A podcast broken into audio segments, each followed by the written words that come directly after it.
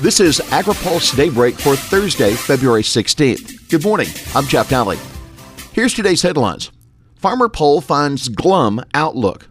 Optimism on GMO labeling and Trump advisors vague on trade plans. A new poll shows that American farmers are pessimistic that there's going to be any improvement in the agriculture economy over the next year. Half of U.S. growers think conditions will be about the same, and nearly 29% think they'll actually be worse. The good news is that nearly 80% of farmers believe they can get the credit they need. The survey was conducted for the National Council of Farmer Cooperatives by Aimpoint Research, which did similar polling for AgriPulse during the 2016 presidential campaign.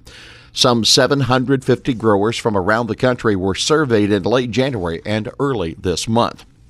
The Farm Bill gets a C grade.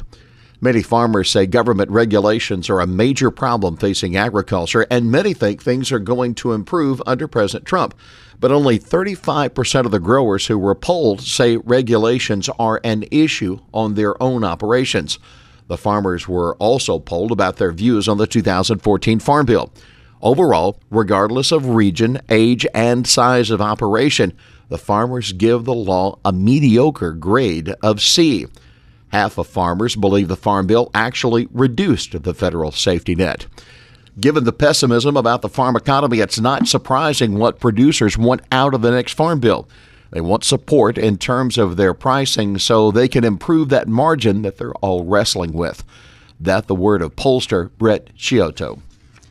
Co ops warn to brace for trade hits leaders of the farmer cooperatives are right to worry about President Trump's trade policy, but they're also going to have a strong and outspoken ally on agriculture and environmental issues in Sonny Perdue, Trump's nominee for Agriculture Secretary. That was the message yesterday from the National Council of Farm Cooperatives President and CEO Chuck Connor, who played a lead role in steering agriculture policy during the George W. Bush administration. Connor said at the opening session of the National Council of Farmer Cooperatives annual meeting in Fort Lauderdale, Florida, we are clearly headed toward trade confrontations with China and Mexico.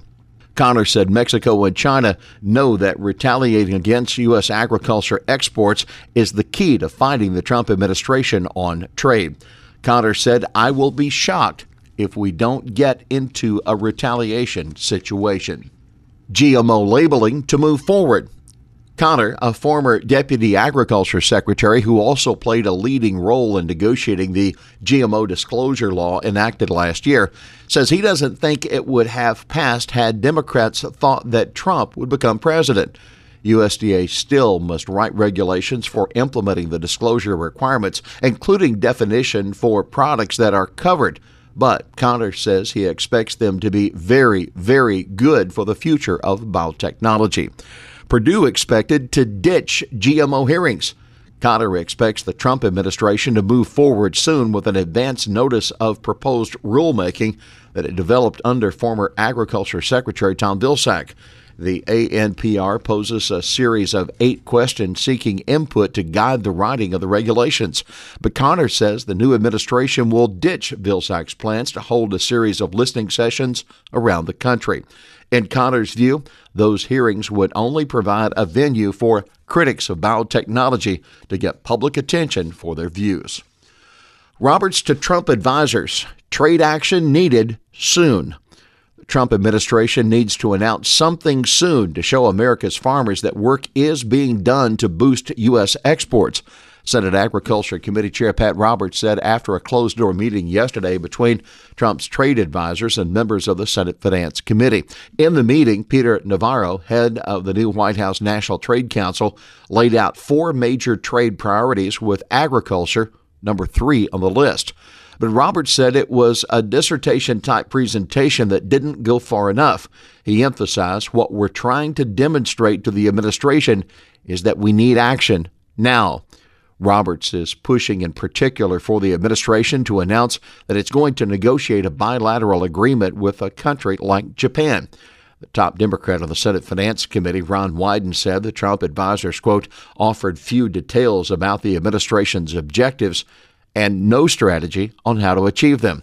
Wyden said in a statement that in some cases The advisor's comments even conflicted at times with recent statements that Trump has made. Wyden didn't identify those discrepancies. Trump loses labor pick. Trump will have to find another nominee for labor secretary now that Andrew Puzder has withdrawn his nomination in the face of growing Republican opposition. The Labor Department is a key concern of many in agriculture and food processing because it regulates worker safety, wage and hour regulations, and guest worker programs. Puzder is CEO of the CKE Restaurant Holdings, the parent company of the Carl's Jr. and Hardee's fast food chains. He was seen as someone who could appreciate the agriculture sector's reliance on immigrant labor. His nomination was in trouble for a number of reasons, but one was his support for comprehensive immigration reform. That's not a good sign for agriculture sectors who have been holding out hope that Congress would take up immigration legislation. The National Restaurant Association says it was extremely unfortunate that the confirmation process has resulted in a qualified and dedicated man withdrawing from the nomination. USDA watchdog wrapping up report on agency scientists. USDA's Inspector General expects to have results this spring of an investigation into whether the department has been silencing scientists or discouraging their work.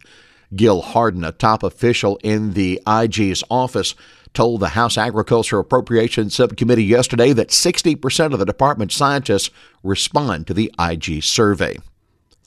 Here's today's They Said It. This is the new Dorothy.